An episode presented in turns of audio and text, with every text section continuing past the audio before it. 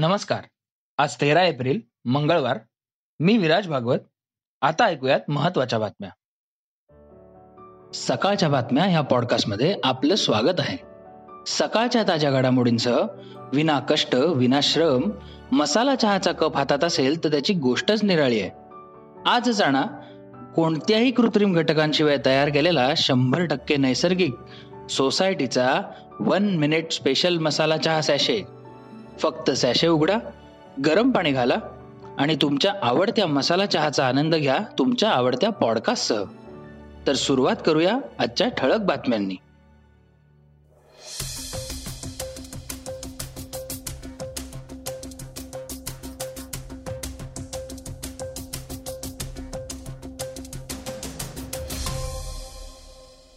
European medicine एजन्सीच्या सुरक्षा समितीनं एस्ट्राझेंका कोरोना व्हॅक्सिनमुळे रक्ताच्या गुठळ्या होण्याबाबत आता एक नवीन इशारा दिलाय. एजन्सीनं एका रिपोर्टमध्ये म्हटलंय की एस्ट्राझेंकाचं व्हॅक्सिन घेणाऱ्यांनी आणि डॉक्टरांनी प्लेटलेट्स आणि रक्ताच्या गुठळ्यांकडे गांभीर्याने पाहायला हवं. व्हॅक्सिनच्या दुष्परिणामांची शक्यता खूप कमी आहे.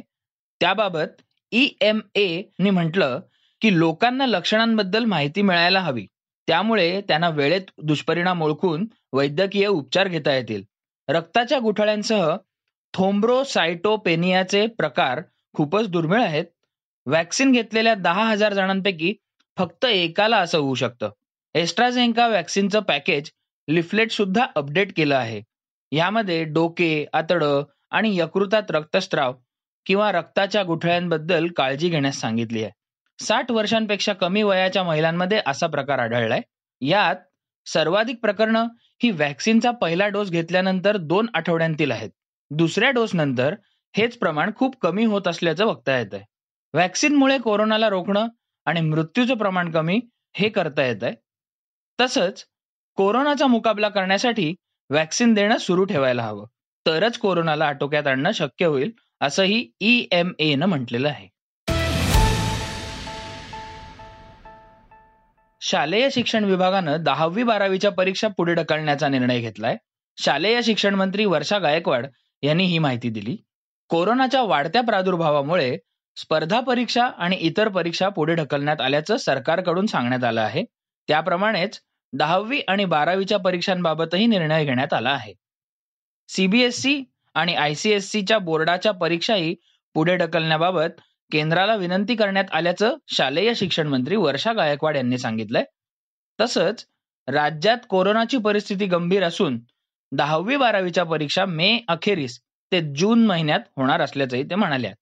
त्याबाबत लवकरच सुधारित वेळापत्रक जाहीर करण्यात येईल असंही त्यांनी सांगितलंय.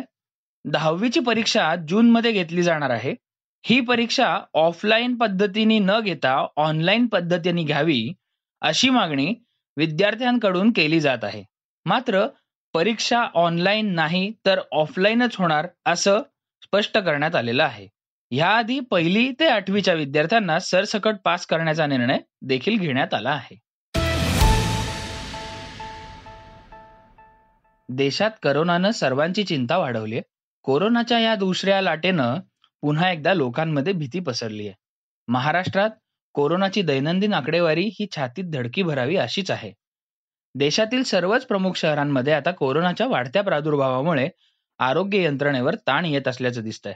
देशात व्हॅक्सिनेशनची मोहीम सुरू असली तरी कोरोनाचा संसर्ग मात्र कमी होताना दिसत नाहीये.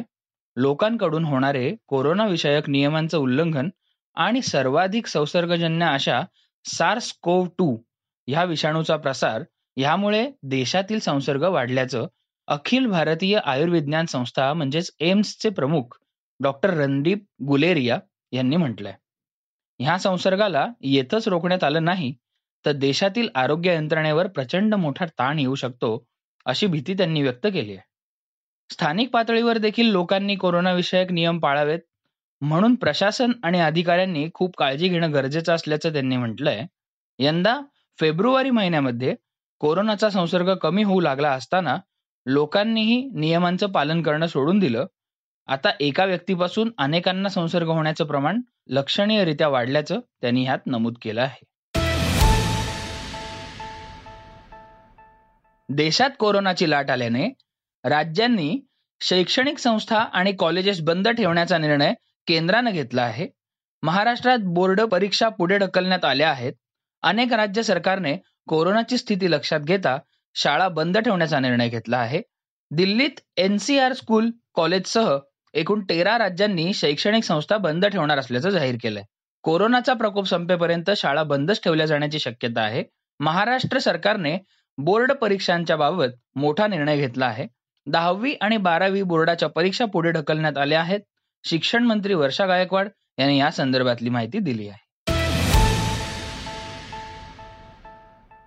पुण्याजवळील औंध जिल्हा सरकारी रुग्णालयातील धक्कादायक प्रकार आता समोर आलाय. एका नव्वद वर्षीय महिलेचा कोरोनामुळे मृत्यू झाला. पण त्या महिलेचा मृतदेह दुसऱ्यांच्याच नातेवाईकांना सोपवण्यात आला आहे. रुग्णालय प्रशासनानं सुरुवातीस नातेवाईकांना त्यांच्याच रुग्णाचा मृतदेह सोपवल्याचा दावा केला होता. मात्र प्रकरणाच्या मुळाशी जाऊन तपासणी केल्यानंतर रुग्णालय प्रशासनाने चौकशी करून दोषींवर कारवाई केली जाईल असं सांगितलंय. केंद्रीय अन्वेषण विभागानं म्हणजे सीबीआयनं तत्कालीन गृहमंत्री अनिल देशमुख यांना समन्स बजावलाय. त्यानुसार चौदा एप्रिलला जबाब नोंदवण्यासाठी उपस्थित राहण्यास त्यांना सांगण्यात आलंय. अधीक्षक दर्जाचा अधिकारी त्यांचा जबाब नोंदवणार आहे. उच्च न्यायालयानं सीबीआयला पंधरा दिवसात प्राथमिक चौकशी करण्याचे आदेश दिल्यानंतर सीबीआयनं तात्काळ चौकशीला सुरुवात करत परमवीर सिंह यांच्या नंतर रविवारी अनिल देशमुख यांच्या दोन सहाय्यकांचा जबाब नोंदवला होता.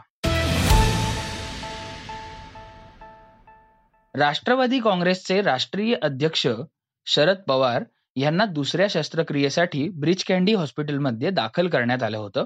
नुकतीच त्यांच्या पित्ताशयाची शस्त्रक्रिया करण्यात आली. अशी माहिती राष्ट्रवादी काँग्रेसचे राष्ट्रीय प्रवक्ते आणि अल्पसंख्याक मंत्री नवाब मलिक यांनी दिली. सध्या पवार यांची तब्येत स्थिर आहे असं त्यांनी कळवलं आहे. मुंबईच्या ब्रिज कॅन्डी रुग्णालयामध्ये डॉक्टर बलसरा यांनी ही शस्त्रक्रिया केली. कोरोनावर रामबाण ठरेल असं कोणतंही औषध जगात उपलब्ध नाही. रेमडेसिवीर एक दिवस रुग्ण आधी बरा होऊ शकतो. एवढाच त्याचा फायदा असल्याची स्पष्टोक्ती डॉक्टर अविनाश सुपे यांनी केली डॉक्टर सुपे कोरोना टास्क फोर्सचे सदस्य कोरोना संसर्गामुळे होणाऱ्या मृत्यूच्या ऑडिट समितीचे प्रमुख आहेत. रेमडेसिवीर हे औषध कोरोना रुग्णांवर उपचार करण्यासाठीचा फॉर्म्युला नसल्याचं जागतिक आरोग्य संघटनेने मान्य केलं आहे. मात्र याचा सर्रास वापर होत असल्याचंही त्यांनी सांगितलं आहे. हे होतं सकाळचं आजचं पॉडकास्ट उद्या पुन्हा भेटूयात. धन्यवाद.